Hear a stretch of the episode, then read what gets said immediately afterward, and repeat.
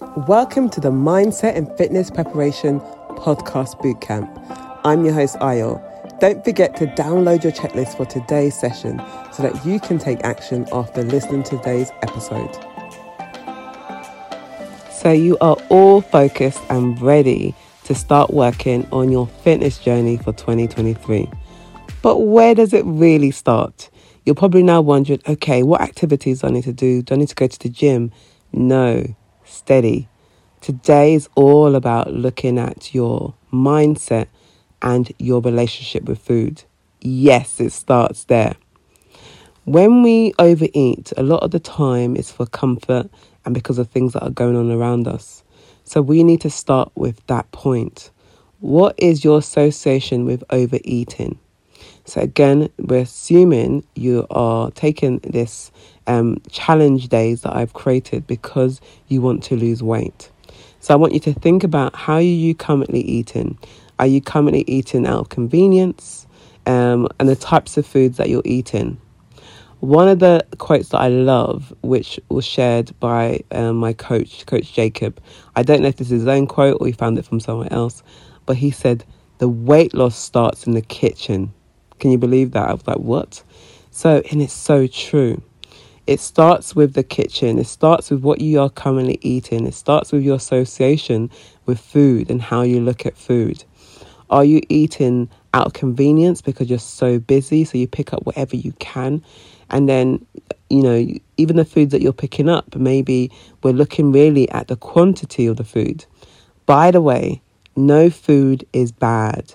It's the amount that you consume, which is then piling up and making you um, overeat, and that's where resulting in the weight gain. So we need to look at how we associate with food, the time of day that we're eating. Again, the time of day that you're eating is not the big thing that's going to affect your weight loss. It's really associating how you eat with the activities that you do in regards to work, family, and life. Once you can look at that and go, okay, I'm not having breakfast, I'm not eating till really late, and when I'm eating, I'm eating these types of foods. If you can recognize the patterns of how you eat and what you eat, then you can start working out and really figuring out the types of foods that you should eat. So, with this next bit, this is the bit that I found the most difficult on my journey in 2022 was working out what types of food to eat. I was so frustrated because it wasn't my area of expertise and I just didn't want to go through with what's good, what's bad. And you watch so many different um, YouTube videos and people giving you advice, these nutritionists, all these different types of diets that I just gave up. And I thought, let me just go back to what I do. And I don't want you to feel that way. You need to find someone that has the nutritional knowledge but doesn't condemn certain foods. And that's where the problem lies. There are so many experts that will, when they're talking about exercise, where certain foods are condemned, carb free, all these ridiculous um, diets. And I just want to point out to you no food is bad. You shouldn't have to avoid any foods, but we're talking about making sure that we pick good choices that fuel our body. Food should fuel your body. So for me, I decided to join Food for Thoughts and this were the people that just were lifesavers. I didn't need to focus on my food, they helped me. So when I joined Food for Thoughts, you have to take this quiz. And in the quiz, it will look at the certain foods that you like, it will look at certain places that you shop, and so much more. And by the end of it, I think it was like a couple of days later, you are then sent your meal plan, a full meal plan that looks at breakfast, and again, it's associated things that you stated that you like, and they made sure that they avoid the things that you don't like. So it had breakfast, it had my lunch, it had my dinner, it also had snacks. Can you believe it? It so it looked at carbs, it had protein choices, it also had alcohol. Can you believe it? So that's what we say. There's no th- anything that's restricted when it comes to those, and I loved it. And it was a five day one. And then it meant on, on the weekend, you could either repeat any other day from the week or go out alone. But I love that. It meant that you weren't restricted. But the main thing is to do it for at least five days because that's where you're going to see the biggest difference. And with that, they're also looking at what your current weight is. So they will be looking at calories, but it's not your focus to work on calories. It's already done for you. So if you were similar to me, where you needed someone to take hold and look after and tell you and give you a selection of things that you can eat knowing that they were good for you, make sure that you join someone like that.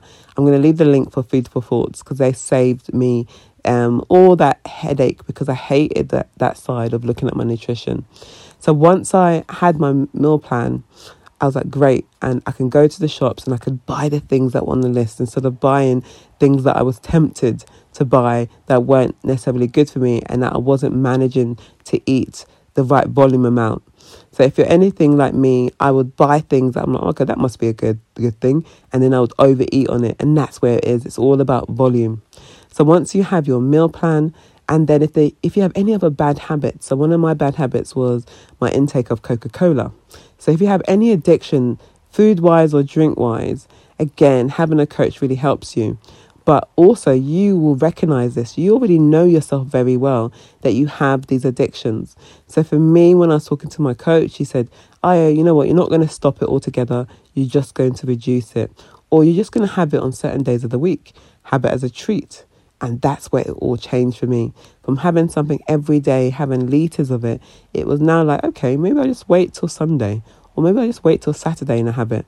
And as I started getting into that routine of only having this thing that I was addicted to on a Saturday, it became to a point where I was actually no longer addicted to it. Yes, it was that simple. It was mindset.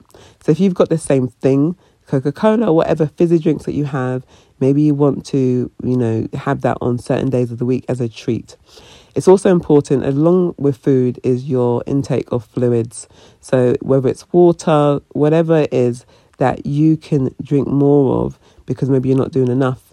For me, I couldn't do straight just plain water. I had to have a bit of squash in it, but it was fine because I was having liquids.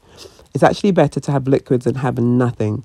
So you want to make sure, alongside with having a really good meal plan and having all your food that you purchase, is also making sure that you program yourself so that you're taking enough fluids. Whether you buy yourself a one liter or two liter bottle that you put beside your bed wherever you're going and you take that with you or fill up and you drink that throughout the day, that will also really help. People don't realize that sometimes when you believe that you're hungry, you're actually thirsty. So by fueling up with liquids, by water, your squash, whatever that is, actually helps to reduce your hunger as well. So that's what today is all about mindset, your association with food, when you eat, what you eat and then getting yourself a meal plan already so that you can go and do your food shopping based on what you need to eat to fuel your body. And don't forget to stay hydrated. Thank you for listening, and don't forget it's now time to take action. Remember, without action, there simply is no success. I'll be back tomorrow for day two.